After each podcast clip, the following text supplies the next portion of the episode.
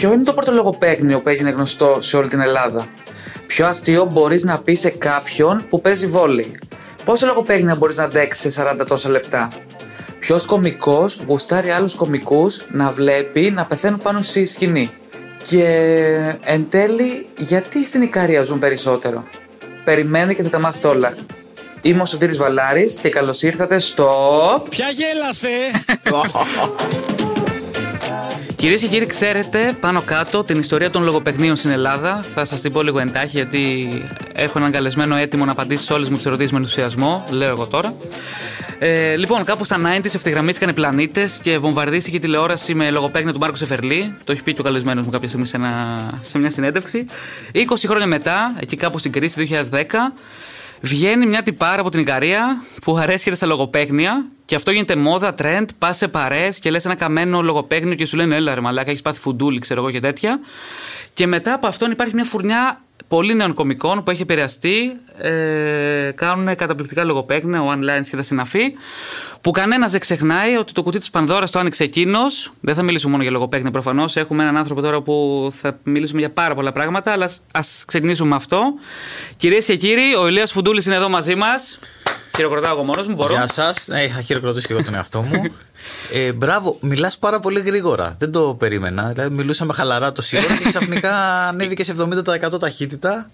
Είναι καλό ή θες να χαμηλώσει λίγο το τέμπο. Όχι, θα ακούω και θα απαντάω εγώ με το δικό μου τέμπο και θα τα φέρουμε σε μια ισορροπία. Σε ευχαριστώ πάρα πολύ για αυτή την εισαγωγή. Χαρά μου. Δεν μου άξιζε.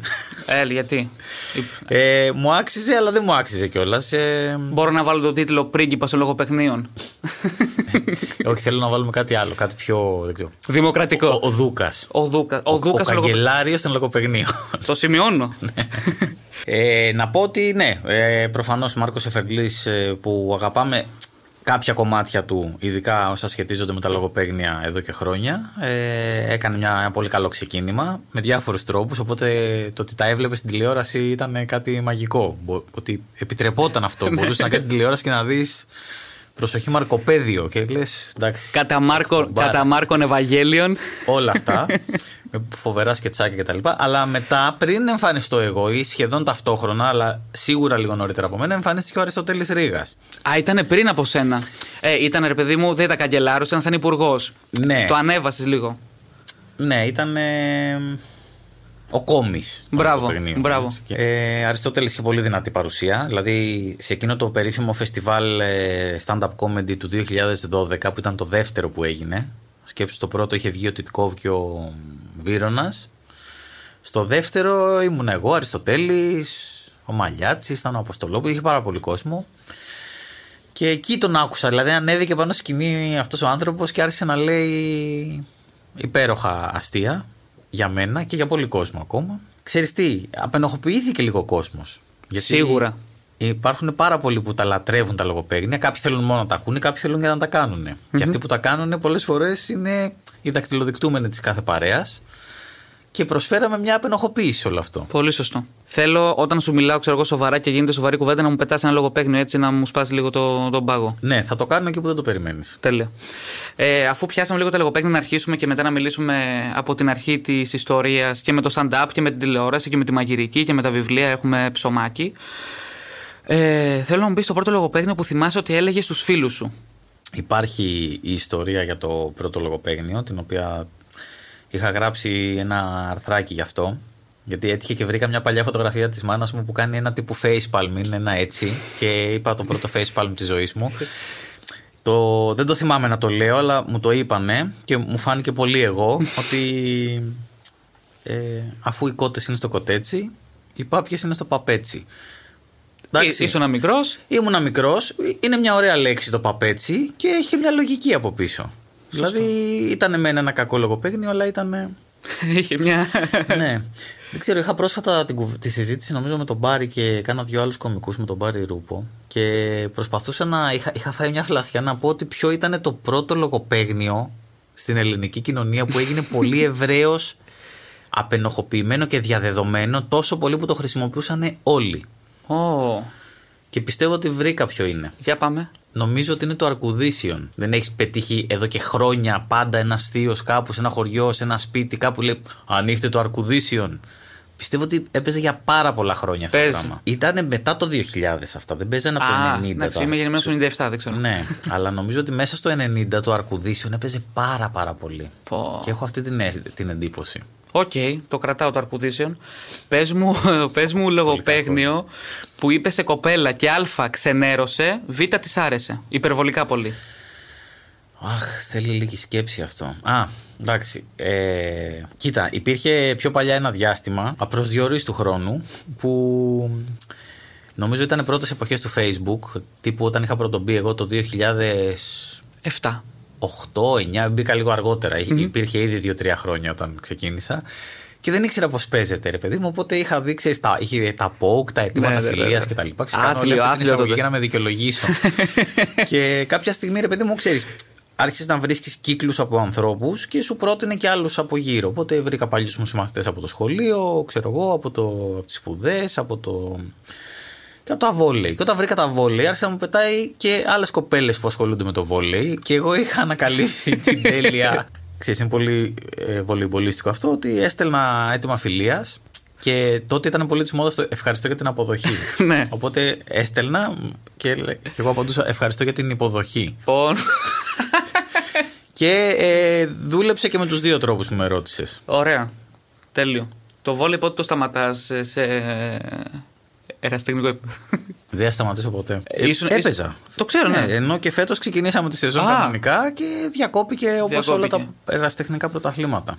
Και είσαι σε, σε ποια ομάδα; Είμαι στην περίφημη ομάδα Έολος ε, Αρκαδίας, Έολος Βόρειας Κινουρίας. Είναι από το Άστρος που είμαι ο μισός. Ε, μια φανταστική ομάδα, ε, μέσος όρος ηλικίας 38, Τέλεια. μέσος όρος ύψους 1,72, μέσος όρος κιλών γάματο. και γενικά, αλλά μάχημη όμως, μάχημη. Πώς προκύπτει η αγάπη; Κάτω τώρα γιατί με έχεις βάλει σε. μου έχεις αλλάξει δίωδο. το, η αγάπη με το βόλεϊ πώς ξεκινάει; Ε, το βόλεϊ ήταν το άθλημά μου, ρε παιδί μου. Δηλαδή, Δηλαδή στο σχολείο έπαιζαν ποδόσφαιρο μπάσκετ και σε έπαιζες βόλεϊ. Ναι, είχαμε και ένα πολύ καλό ε, γυμναστή ε, που ήταν παλιός βολεϊμπολίστας και έτσι μου άρεσε ρε παιδί μου και το μάθημα που έκανε και προσπαθούσε να μας βάλει όλους. Αλλά ξέρεις, όλοι σπάγανε να παίξουν μπάλα και. Μμ. Εγώ δεν ήθελα καθόλου. Μπάλα έπαιζα ρε παιδί μου. Μπάσκετ δεν μπορώ καθόλου. Και εγώ το βαριέμαι. Ε, Δηλαδή, όποιος με έχει δει να παίζω μπάσκετ έχει να θυμάται απίστευτα πράγματα. Και εγώ σουτάρω με το ένα χέρι, έκανα διάφορα σουρεαλιστικά τέτοια, δεν είχα ιδέα τι γίνεται. Ε, και βόλεϊ έπαιζα πάρα πολλά χρόνια. Ε, συνεχόμενα. Δηλαδή, και όταν βγήκα έξω για σπουδές, βρήκα ομάδα βόλεϊ, έπαιζα στη Σκωτία τέσσερα χρόνια. Μετά γύρισα πίσω, ξανά έπαιζα εδώ και. Είναι ένα άθλημα που δεν έχει πολύ υψηλές απαιτήσεις φυσικής κατάστασης και έχει και δεν έχει, αλλά μπορείς να παίξεις και σε πιο χαμηλό επίπεδο, ρε παιδί μου. Μμ. Έχει και πολλές θέσεις μέσα να κινηθείς, οπότε λίγο καιρό ακόμα ε, με παίρνει. Τέλειο. Μετά έχω, έχω διαλέξει ότι το, το άθλημα συνταξιοδότησης που θα κάνω θα είναι το ping-pong, που επίσης παίζω Το πολύ. ρόμαξα, αλλά νομίζω, ότι θα μου λέγες, νομίζω το χειρότερο άθλημα για μένα είναι το handball. Δεν μπορώ να το βλέπω με τίποτα. Όχι, ρε, τι hardball. Για αθλήματα λέμε. ε, τελευταία ερώτηση για λογοπαίγνιο και πάμε λίγο στα πίσω. Ε, ένα λογοπαίγνιο που σκέφτηκες σήμερα, ας πούμε, ή χτες. Περνάει ένα 24 χρόνο να σκεφτεί ένα λογοπαίγνιο; όχι, όχι. Θα θα ανοίξω το σημειωματάριο μετά. Ναι, ναι, ναι. επειδή- Το- το τελευταίο. Έχω αυτό ρε παιδί μου, τα σημειώνω στο κινητό και τα χωρίζω σε κατηγορίες. Ότι αυτό είναι για παράσταση, αυτό είναι για πιτατάκες, για μπειρατάκες, αυτό είναι για να το πω Για σε το κάποιον δρόμο. και να λιποθυμήσει. Ναι. Δεν είναι πολύ καλό. Το ακούω. Εντάξει, ωραία. Συμβαίνουν αυτά. Όλοι οι πιτσαδόροι έχουν φετίχ με τα δικτυωτά καλτσόνε. Έλα, ωραίο είναι. Εντάξει, τίμιο. Καλό. Ακριβώς από κάτω έχω μόνο την κατάληξη, χωρίς το υπόλοιπο και οι 7 ήταν υπέρηχοι. Τι, γιατί; δεν ξέρω γιατί, δεν ξέρω γιατί το έχω σημειωμένο τώρα. Τι να σου πω. Ε, οπότε αφήνουμε για λίγο τα λογοπαίγνια, θα επανέλθουμε προφανώς γιατί έχουμε τον Ηλία Φοντούλη. Θέλω να μου πεις τι όνειρα έκανε ο 17χρονο Ηλίας στην Ικαρία πριν από όλα αυτά. Δεν έχω μεγαλώσει στην Ικαρία. Ναι, ρε, έχω ναι. περάσει βέβαια Περνούσε καλοκαίρια εκεί. και Πάσχα πολύ. Ωραία. Δηλαδή- Το συνδυάζω, τελειώνεις Πανελλήνιες και είσαι Ικαρία. Γι' αυτό είναι η ερώτηση αυτή. Ναι, πήγα Ικαρία εκείνο το καλοκαίρι, το θυμάμαι. Πολύ χαρακτηριστικό καλοκαίρι. Και ως οικογένεια καλούμαστε να πάρουμε μια απόφαση για το τι θα κάνει ο Ηλίας ε, στη ζωή του.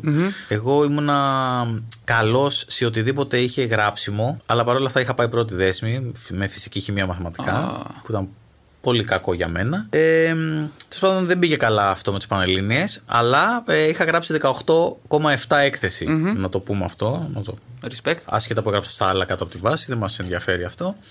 Τώρα και εκεί, σαν οικογένεια, πρέπει να πάρουμε μια απόφαση. Η μάνα μου είχε την άποψη ότι με 18,5 έκθεση ξαναδίνεις του χρόνου, το κρατάς, ξαναδίνεις τα άλλα μαθήματα και περνάς όπου θες. Ο πατέρας μου, επειδή είχε περάσει και αυτός ένα διάστημα έξω, έκανε μεταπτυχιακό και PhD, θέλει να προτιμούσα να πάω στην Αγγλία. Μου λέει: Άμα φύγεις τώρα και πας Αγγλία για σπουδές, θα γυρίσεις του χρόνου τέτοια εποχή και θα έχεις τελειώσει το πρώτο έτος. Όντως.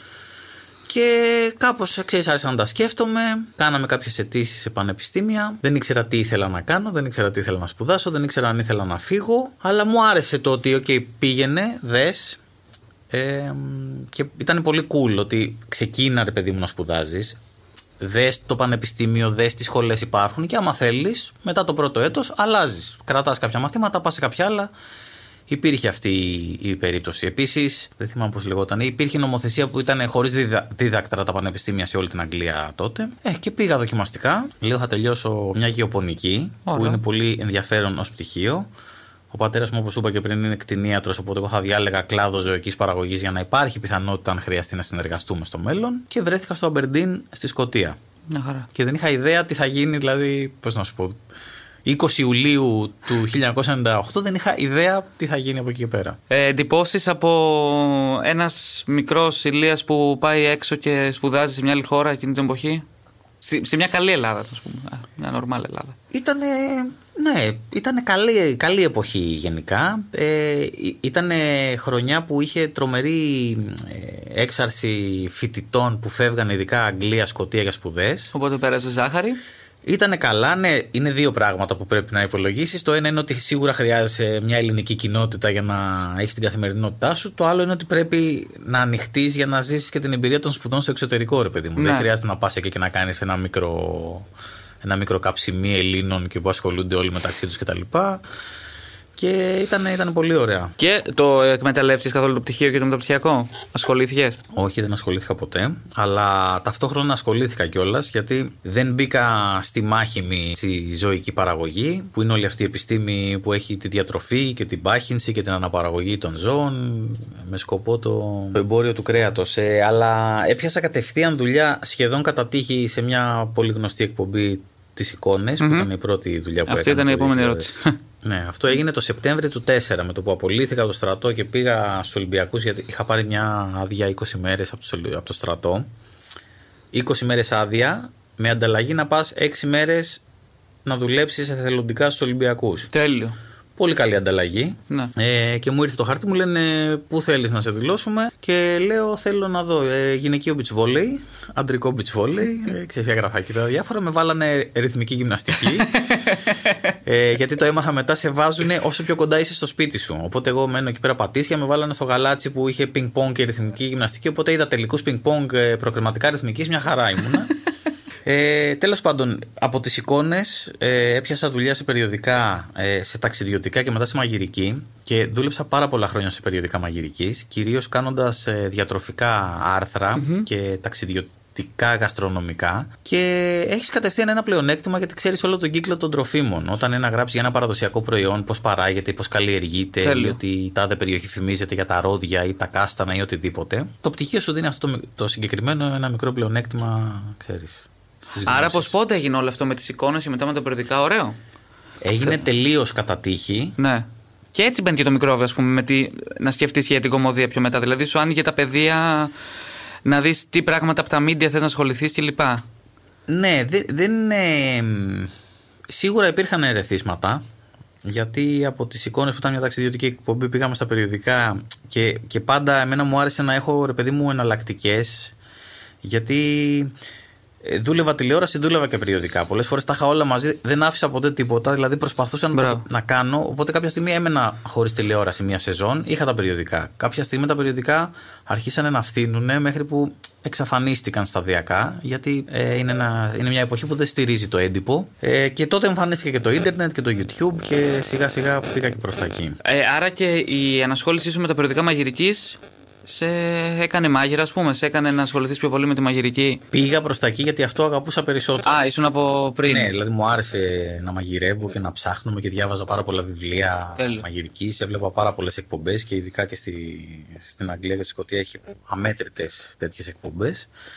Και στην ουσία πας σταδιακά. Αν σε κάποιο ιδανικό κόσμο πας όσο πιο κοντά γίνεται σε αυτό που σου αρέσει να κάνεις.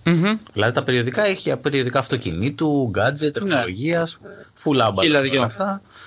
Οπότε πήγα σιγά σιγά προς τα εκεί που ήθελα και ήξερα να γράφω καλύτερα και γιατί μου άρεσε και σαν θέμα. Πριν πάμε λε, σε open mic και YouTube κλπ. Θέλω να μου πεις ποια είναι η σπεσιαλιτές σου. σε διάφορα πράγματα άνω του μετρίου. Δεν, ε, δεν πολύ μιλάω τώρα για τον εαυτό μου να σου πω αυτό. Αλλά έχω, Ναι. τε- έχω τελειοποιήσει, ρε παιδί μου, κάποιες ε, μικροσυνταγές, τις οποίες μπορώ να κάνω πάρα πολύ γρήγορα και να έχει το maximum δυνατό αποτέλεσμα. Δηλαδή, έχει τύχει το τελευταίο διάστημα να κάνω πάρα πολλά ξαφνικά σουφλές σοκολάτας. Που μπορώ να το κάνω τύπου σε 12 λεπτά. Αυτά να... που γίνονται φίρμα, τώρα γίνονται trend και στα TikTok που βλέπω κάτι. Όχι με μικροκύματα και τέτοια, κανονικά. Ναι, βλέπω. Απλά Μπορούν- είναι. Ξέρεις πώς να σου πω, δηλαδή με, με τρία κομμάτια σοκολάτα, μια κουταλιά βούτυρο και ένα γκρόκο αυγού σε.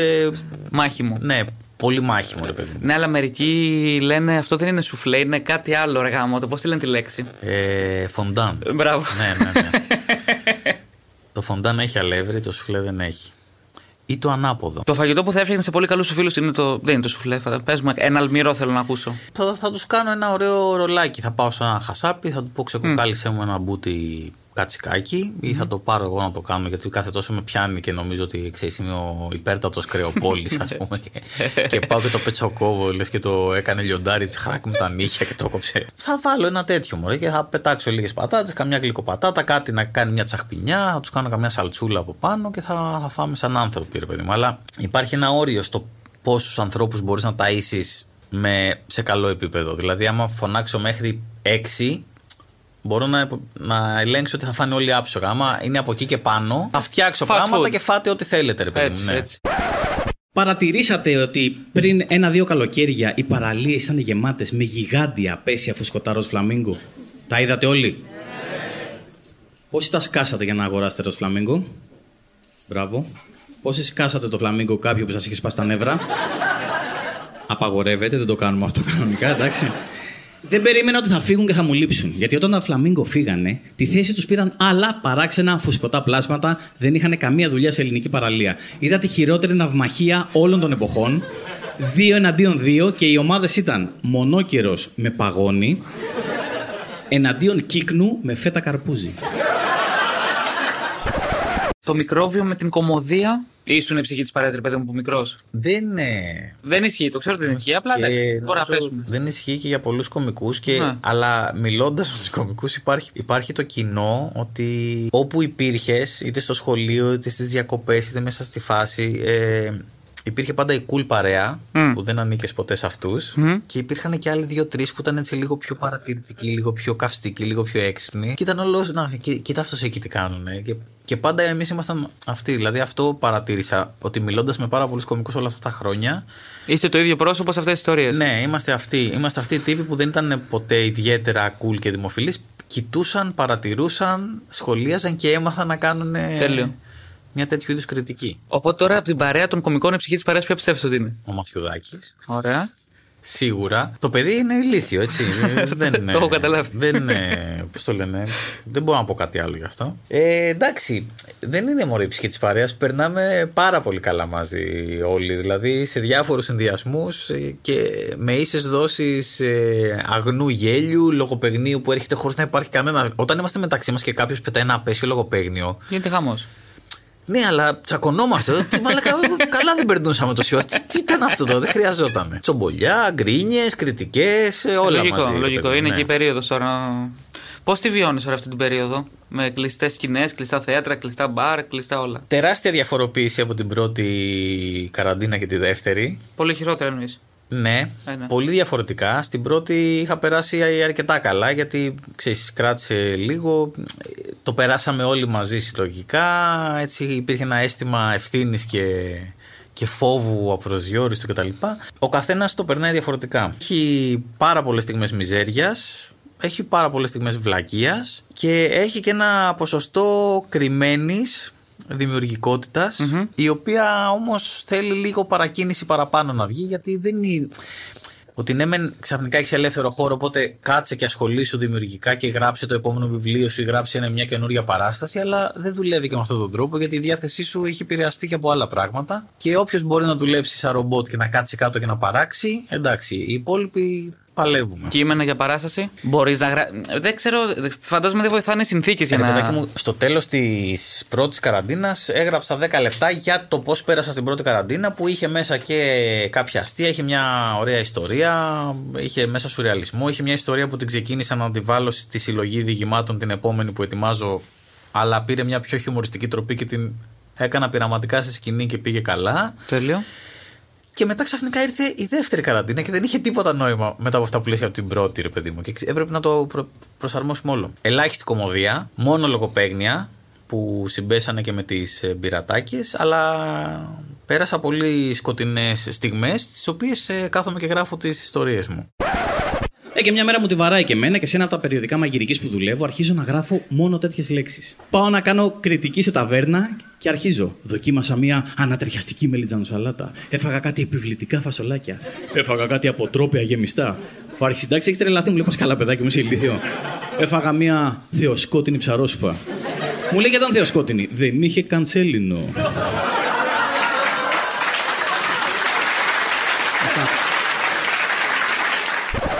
Από το πρώτο βιβλίο που έγραψες, το Κάτι χαμογελάει στις σχέσεις που το έχω και μπροστά μου, που είσαι και εκδότης. Είναι εκδότη χρονικό, είναι δικές σου εκδόσεις. Πες μου λίγο εντυπώσει, πώς αν είσαι ευχαριστημένος με όλο αυτό και με τα βιβλία των άλλων κομικών και με τα βιβλία που έρχονται. Πες μου λίγα πράγματα γι' αυτό. Το Κάτι χαμογελάει στις σκιές είναι ένα βιβλίο που αγαπάω πάρα πολύ, ξέρεις, σαν παιδί μου κτλ.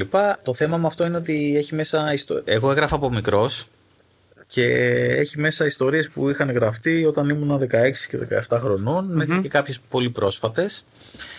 Οπότε για μένα ήταν ένα πολύ ολοκληρωμένο έργο με την έννοια ότι δεν το έβγαλα τη στιγμή που υπήρξε μια αναγνωρισιμότητα. Το ετοίμαζα πολύ καιρό, διάλεξα τις αγαπημένες μου ιστορίες και τις έβαλα σε ένα βιβλίο. Δεν είναι όλες καλές, αλλά έχει κάποιες για τις οποίες είμαι πάρα πολύ περήφανος. Και τέλος πάντων τα εκδοτικά είναι πολύ δύσκολα. Ε, δεν ήξερα καν πώς δουλεύει όλο αυτό το θέμα. Οπότε μπήκα μέσα, μ, ασχοληθήκαμε με τον πατέρα μου πολύ με αυτό. Άρα ήταν η αφορμή να, γίνει, να γίνουν εκδόσεις χρονικό, έτσι; Ήταν η αφορμή Η του αφορμή βιβλίου. να γίνουν εκδόσεις χρονικό ήταν το προηγούμενο βιβλίο. Ωραία. Ε, όταν ο πατέρας μου συνταξιοδοτήθηκε, διάβασε ένα βιβλίο, του άρεσε πάρα πολύ. Μου είπε: Έλα να ζητήσουμε τα δικαιώματα να το μετα- να το μεταφράσουμε. Ε, ο πλανήτης μας στα όρια του.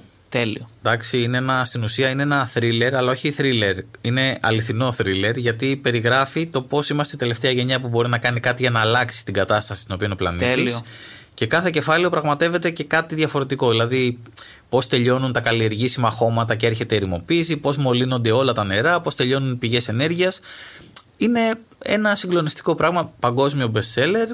Πήραμε τα δικαιώματα, το μεταφράσαμε. Οπότε υπήρχε η τεχνογνωσία για το πώς βγαίνει ένα βιβλίο. Και μετά είχα δεχτεί πρόταση από δύο εκδοτικούς να βγάλω αυτό. Μμμ.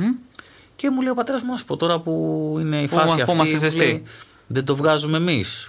Ε, και του λέω να το βγάλουμε. Είχα ξενερώσει, εγώ δεν ήθελα καθόλου. Ήθελε να βάζει εκδόσεις Ήθελα άλλε. να, ήθελα να ζήσω λίγο Ναι. το, το, το όνειρο του συγγραφέα, ρε παιδί μου. Ότι ξέρεις, πας και βλέπεις το βιβλίο σου και στο δείχνουν. Και... Ε, και ε, εντάξει.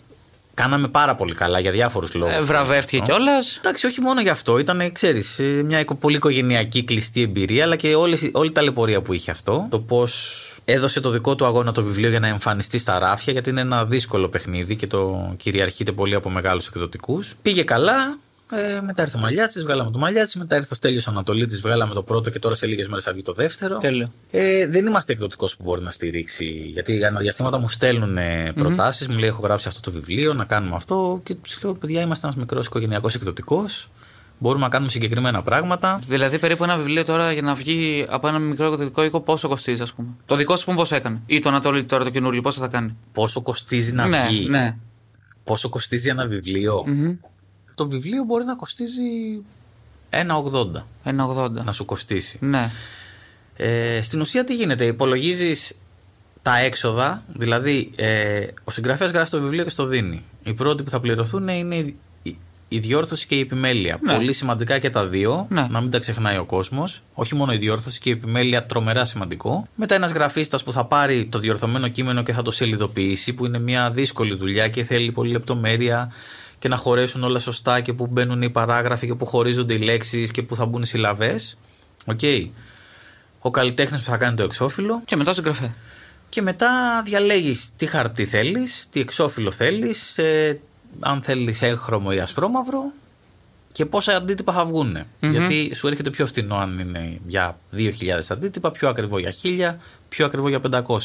Όσο περισσότερα είναι τα αντίτυπα, τόσο πέφτει η τιμή του βιβλίου μεμονωμένα. Και αφού τα έχεις υπολογίσει όλα αυτά, ξέρεις ότι εσένα σου κοστίζει τόσο και αποφασίζεις πόσο θα το πουλάς. Και ξέρεις ποιο είναι το μαγικό; 50-50 με το βιβλιοπωλείο. Που σημαίνει ότι από ένα βιβλίο που κάνει 10 ευρώ, το βιβλιοπωλείο παίρνει τα 5. Γεια σας. Μένουν άλλα 5. Σου έχει κοστίσει ένα 80, μένουν 3,20. Παίρνει ποσοστό διανομέας, αυτός που θα διακινήσει το βιβλίο σε όλη την Ελλάδα. Και μετά το ποσοστό που έχει κλείσει εσύ με το συγγραφέα. Ακούγεται Ε, σε ιδανικό. μια χώρα που διαβάζει το 3%. Το 3% ναι. Κοίτα, ε, από όλη αυτή την πορεία στο YouTube, αν ένα πράγμα με έχει κάνει να νιώσω πραγματικά χρήσιμος σε κάτι, ε, είναι το ότι κάποια παιδιά ε, άνοιξαν πρώτη φορά εξωσχολικό βιβλίο στη ζωή τους Τέλειο. και ήταν ή το δικό μου, ή του Μαλιάτσι, ή του Στέλιου Ανατολίτη. Ναι.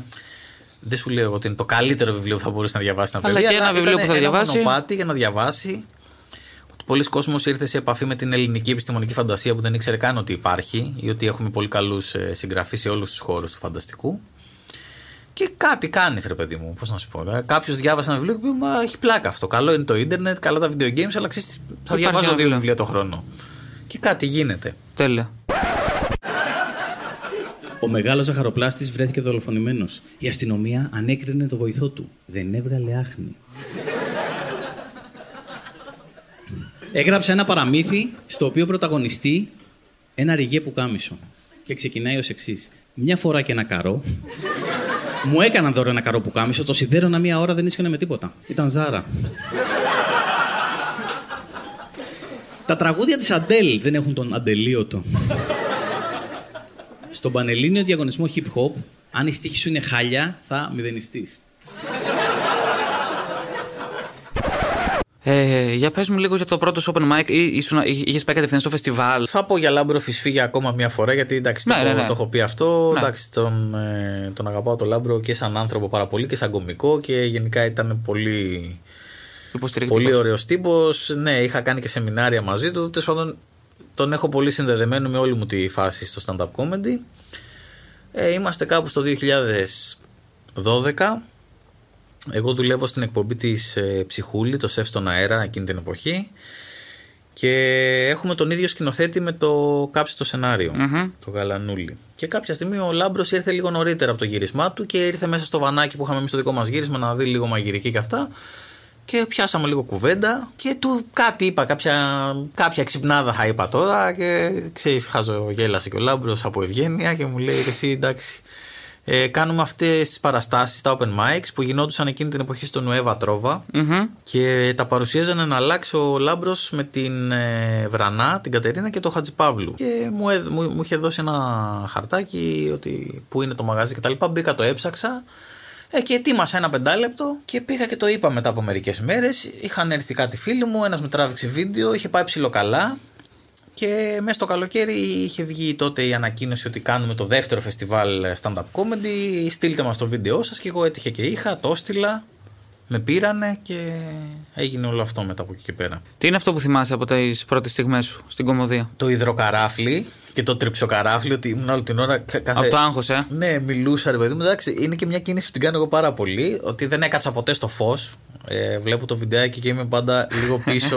εκεί που τελειώνει το φως Από άγχος ή απλά έτυχε; Μάλλον το έκανα συνέστητα, ρε παιδί μου. Δεν το καταλάβαινα. Ή, δεν, ή ανέβηκα, αλλά όχι και πολύ. Ξέρεις, μην κάτσω ακριβώς κάτω από το φως. Ήμουν πάνω σκηνή, αλλά λίγο πιο πίσω. Ε, είναι αυτό το συνέστημα της λύτρωσης όταν, ε, όταν ε, την πρώτη σου φορά και ειδικά αν δεν έχεις μιλήσει και με κάποιον. Εγώ πήγα εκεί και ανέβηκα. Μόνος σου. Τελείως σχήμα, ρε παιδί μου. Μμ. Προσπάθησα να πω, ξέρεις, είπα κάτι εξυπνάδε, ένα χαζολογοπαίγνιο, μια μικρή ιστοριούλα, δύο κλεμμένα αστεία που είχαν έρθει δύο φίλοι μου και μου είπαν Άκου τις σκέφτηκα και τελικά ήταν ένα αστείο που κυκλοφορούσε. Και έτσι πήγε αυτό το πράγμα. Και... Αλλά αυτό που θυμάσαι είναι το, το άγχος το αρχικό και μετά ότι κάνεις την προσπάθειά σου, καταλήγεις κάπου και ακούς γέλια και νιώθεις μια λύτρωση. Ότι α, ξέρεις τι τελικά δούλεψε ή τουλάχιστον αυτή τη φορά και έτσι δουλεύει από εδώ και πέρα και αν θες συνέχισε το. Οπότε, μιας και τα είπαμε όλα αυτά, θέλω να ρωτήσω το εξής. Θέλω να μου πεις ποιο είναι χειρότερο. Να πεθάνεις στη σκηνή, να είσαι σε drive-in και να ακούς μόνο κόρνες αντί για χειροκροτήματα και φωτάκια και λοιπά ή να κάνεις stand-up από, από μια σκηνή σε live streaming. Πω, πω, σατανική, σατανικό τρίλημα. Με τρίλημα.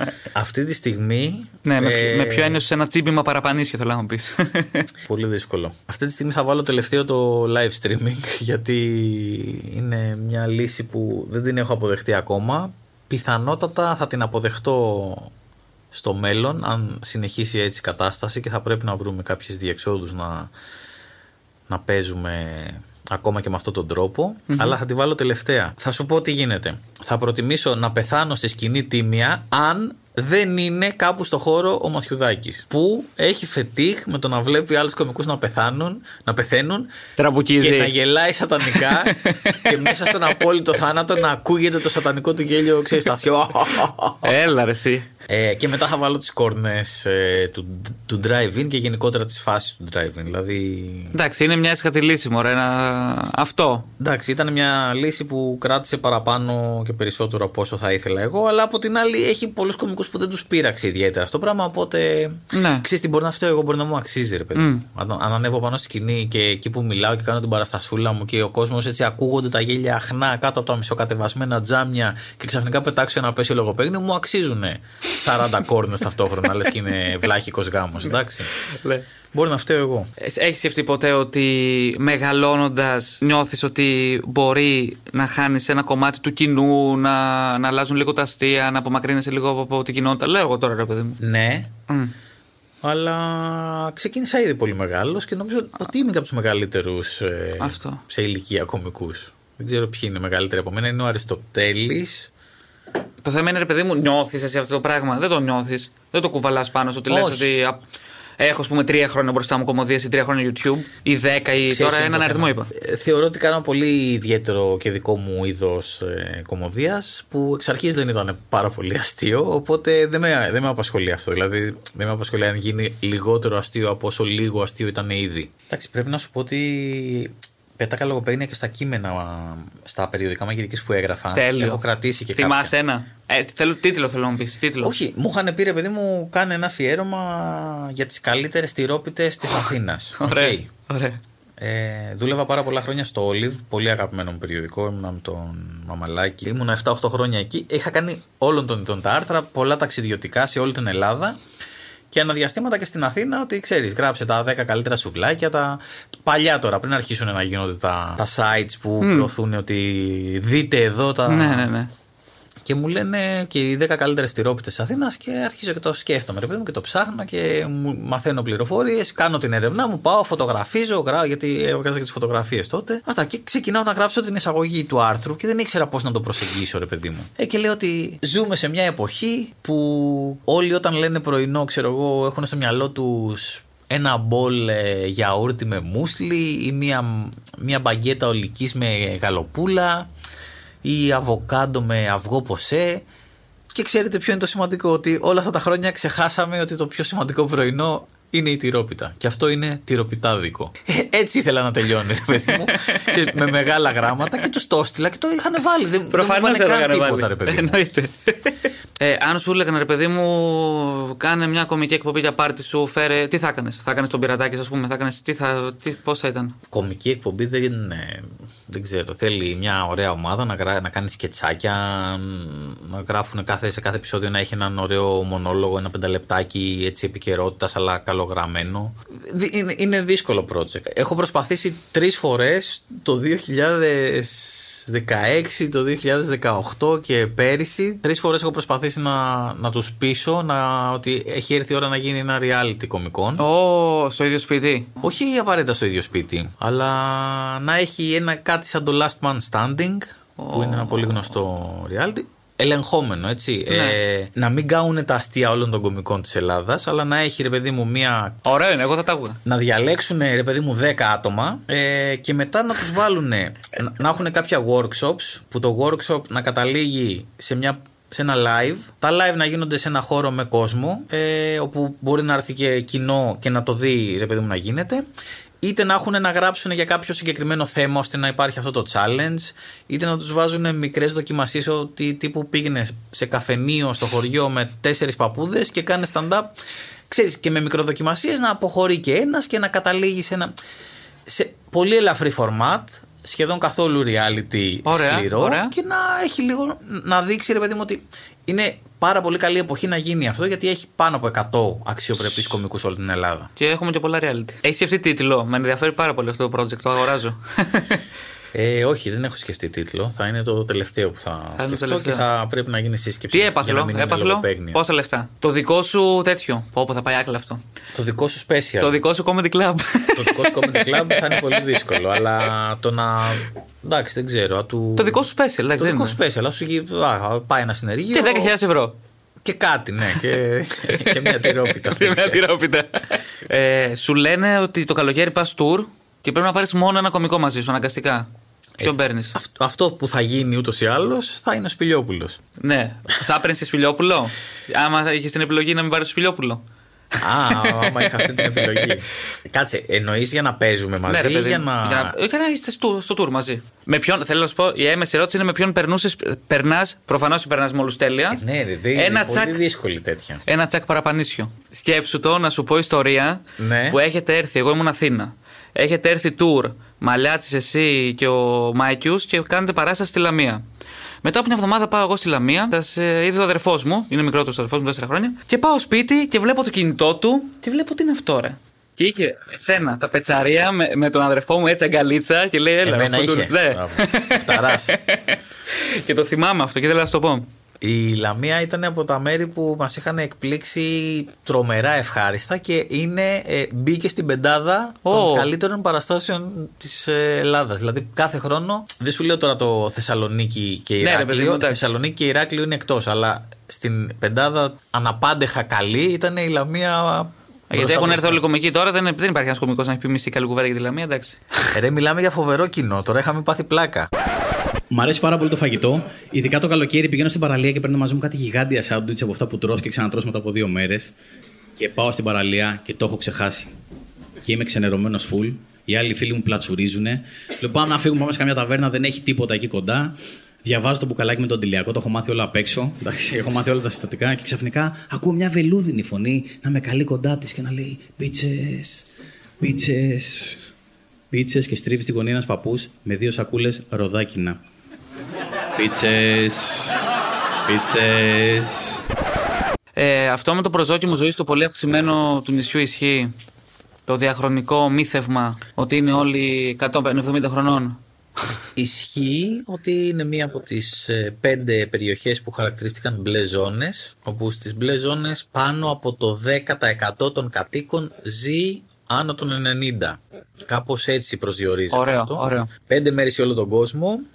Είναι η Ικαρία, είναι η Σαρδινία, η Οκινάουα, μία μικρή χερσόνησος μεμονωμένη στην Κώστα Ρίκα και ένα χωριό στην Κροατία νομίζω. Ω, στο split. Αυτή είναι. ναι. μισό μισό. Ε, και υπάρχουν τώρα διάφορες θεωρίες για το γιατί γίνεται αυτό.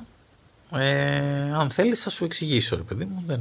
Δώσ' μου μία την πιο θέλεις επίσημη ή θέλεις ε, ανεπίσημη. συνωμοσία; Έτσι. Η Ικαρία είναι ένα φτωχό νησί ε, με την έννοια ότι δεν έχει ρε παιδί μου, δεν είναι Κρήτη, δεν, έχει, δεν παράγει πράγματα. Έχει ξέρω εγώ, ψάρια, κατσίκι και ντομάτες ας πούμε. Ωραία. Δεν έχει. Που σημαίνει ότι όλο αυτό δεν γίνεται βάση διατροφής. Οπότε υπάρχουν άλλοι τρόποι που εξηγούν το γιατί, άλλοι, άλλες θεωρίες. Τέλος πάντων, ε, η μία θεωρία λέει ότι ε, σε αυτό, αυτό οφείλεται στο ραδόνιο. Δεν το περίμενες να το ακούσεις αυτό. Ε. Νόμιζα ότι είναι λογοπαίγνιο. όχι, όχι. Το ραδόνιο είναι ένα στοιχείο που είναι συγγενές του ραδίου. Και τέλος πάντων υπάρχουν κάποιες υπόγειες ε, φλέβες κάτω από το Αιγαίο. Και στην Ικαρία έχει πολύ μεγάλη. Βγαίνει δηλαδή πάρα πολύ ραδόνιο. Παλιά δεν το ξεχωρίζανε. Και υπήρχε ένα βιβλίο του 1940 που ήταν Ικαρία, το νησί του ραδίου. Ωραία. Τύπου ραδιενέργεια, full παντού κτλ. Το ραδόνιο είναι συγγενές, είναι επιβλαβές, αλλά σε πολύ μικρές συγκεντρώσεις Κάνει καλό. Μάλλον δεν το ξέρουμε αυτό γιατί υποτίθεται ότι αυτό βγαίνει από τη γη σε συγκεκριμένα σημεία εκεί που έχει και τις θερμές πηγές και αυτά. Μμμ. Επίσης βγαίνει, εγκλωβίζεται μέσα στα σπίτια και μπορεί να κάνει κάτι. Αυτή είναι μια θεωρία που υπάρχει πολύ. Σε άλλα νέα είναι ότι στην Ικαρία δεν αγχώνεται κανένας για τίποτα. Αυτό είναι και το, το επίσημο, μάλλον. ναι, είναι, είναι πολύ παράξενο αυτό. να στο λέω και να το ζεις. Δεν, δεν το κάνουν από μαγιά. Δεν είναι ότι. Είναι φίλε, ο τρόπος ζωής τους. Ναι, κάτσε εσύ εκεί και θα με περιμένεις γιατί εγώ θα αργήσω. Και υπάρχει λίγο αυτό, ρε παιδί μου. Σε έχει εκνευρίσει κάποια τέτοια. Τώρα θα μου πεις τι να σε εκνευρίσει. Γιατί Ε, εγώ διαγωνίδι. πάω εκεί και είμαι. Εντάξει, δεν έχει τύχη, ρε παιδί μου. Εντάξει, να πω βέβαια ότι τον, ξέρω, εγώ, τον Ιούλιο και τον Αύγουστο λειτουργούν σε κανονικούς ρυθμούς γιατί πρέπει να εξυπηρετήσουν κόσμο. Αλλά άμα πας κάποια άλλη στιγμή και θα, θα, θα έχεις μια μικρή αναμονή. Ωραία. Χωρίς να είναι και δεδομένο, δεν είναι αξιοθέατο. Δεν θα πα εκεί για να έχεις αναμονή. Μπορεί να σου τύχει. Αν σου τύχει, να είσαι προετοιμασμένος. Άρα για να περάσει καλά πρέπει να κλείσει 20 μέρες διακοπές στην Ικαρία. Με μια εβδομάδα δεν προλαβαίνεις. Ε, δεν σε προετοίμασα επί τούτου. Ε, ε, θα μπορούσες τώρα, εγώ σου λέω, να παίξεις μπειρατάκες τώρα. Χωρίς να σου έχω πει να προετοιμάσεις αστεία προφανώς. Για να έχει λίγο suspense. Μ, Νομίζω ναι. Με κάποιον αντίπαλο ή μόνος μου; Πάντα ετοιμάζω κι εγώ, είμαι λίγο παλαβός, αλλά εντάξει, δεν είναι στο ίδιο βεληνεκές. Με σκληρές συνθήκες, δηλαδή τύπου να μην γελάσουμε, ας πούμε. Πάμε με σκληρές συνθήκες. Θες να ξεκινήσω εγώ με ένα; Ναι. Να μπεις λίγο στο κλίμα. Και είναι πρωτεύουσα της κομμουνιστικής Λετωνίας. Η Παπαρίγα. Μάλιστα. Ε, οκ. Ένας φίλος μου μετακόμισε στην πρωτεύουσα του Κατάρ. Άντε ρε, και δεν του το 'χα.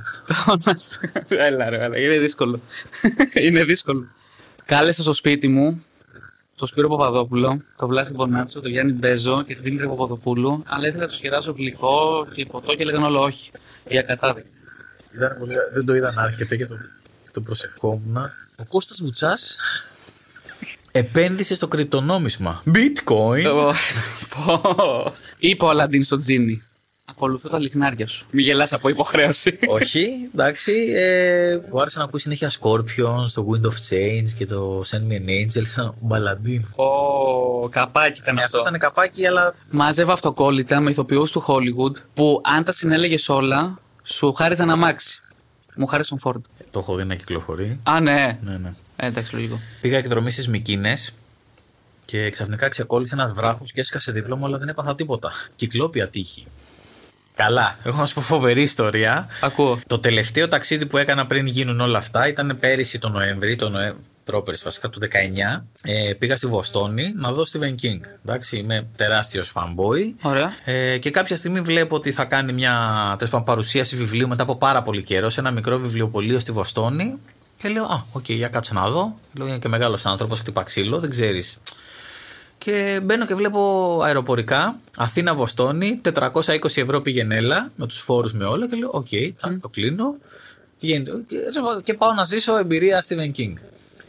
Κλείνοντας λοιπόν το ταξίδι, βλέπω τι άλλο έχει να κάνω στη Βοστόνη εκείνες τις 8 μέρες που θα έμενα και βλέπω Μαρκ Μάρον. Ωραία, Τέλεια. λέω, θα πάω. Μπαίνω να κλείσω εισιτήριο. Είχε 60 δολάρια το εισιτηριάκι, πολύ τίμιο και μου λέει διάλεξε που θες να κάτσεις και έχει μία θέση πρώτη σειρά στο κέντρο. Ω. Ακριβώς. Πρώτη σειρά. Γιατί ήμουν μόνος μου. Ρε παιδί μου, και λέω: Οκ, τσακ, την κλείνω και είμαι κύριος.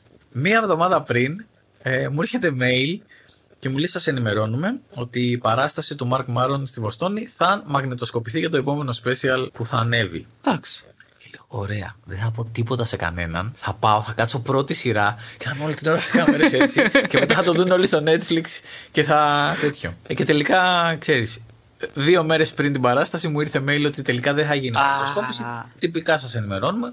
Στην ουσία δεν άλλαξε κάτι για μας. Ναι. σα ίσα που σαν παράσταση ήταν καλύτερη. Και... Ευχαριστημένος από αυτό που δεις, φαντάζομαι. Ναι, ήταν, ήταν πολύ καλός και πολύ ταλαντούχος και τον, τον συνάντησα και στο δρόμο κατά τύχη. Τέλειο. Και βγάλαμε και μια φωτογραφιούλα.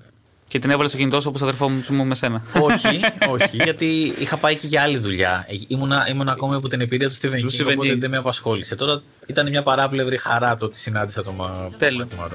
Κυρίες και κύριοι, ήταν ο Ηλίας Φουντούλης. Ναι, Ευχαριστώ μπράβο. πάρα πολύ που ήρθες. Εγώ σε ευχαριστώ. Και εύχομαι τα καλύτερα τώρα να φύγουν όλα, όλη αυτή η μιζέρια από πάνω μας.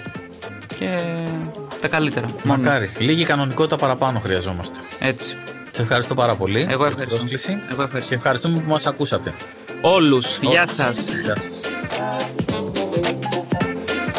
Φτάσαμε ξανά στο τέλος ενός ακόμα podcast. Πια γέλασε και εσείς, σαν πιστοί ακροατές που είστε, το μόνο που μπορείτε να κάνετε πέρα από το να ακούτε είναι να κάνετε ένα like στη σελίδα μας στο Facebook και να πατήσετε το μαγικό βελάκι του download για να το κατεβάσετε και να το ακούτε offline όπου θέλετε και να πατήσετε και το καμπανάκι της επενθύμησης για να σας έρθει κάθε φορά προειδοποίηση και απειλή και υπενθύμηση ότι γεια σας, ήρθα, είμαι εδώ και ακούτε ακόμα ένα επεισόδιο. Πια γέλασε. Και μέχρι το επόμενο podcast. Ποια γέλασε!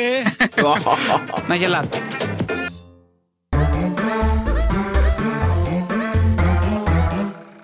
Pod.gr. Το καλό να ακούγεται.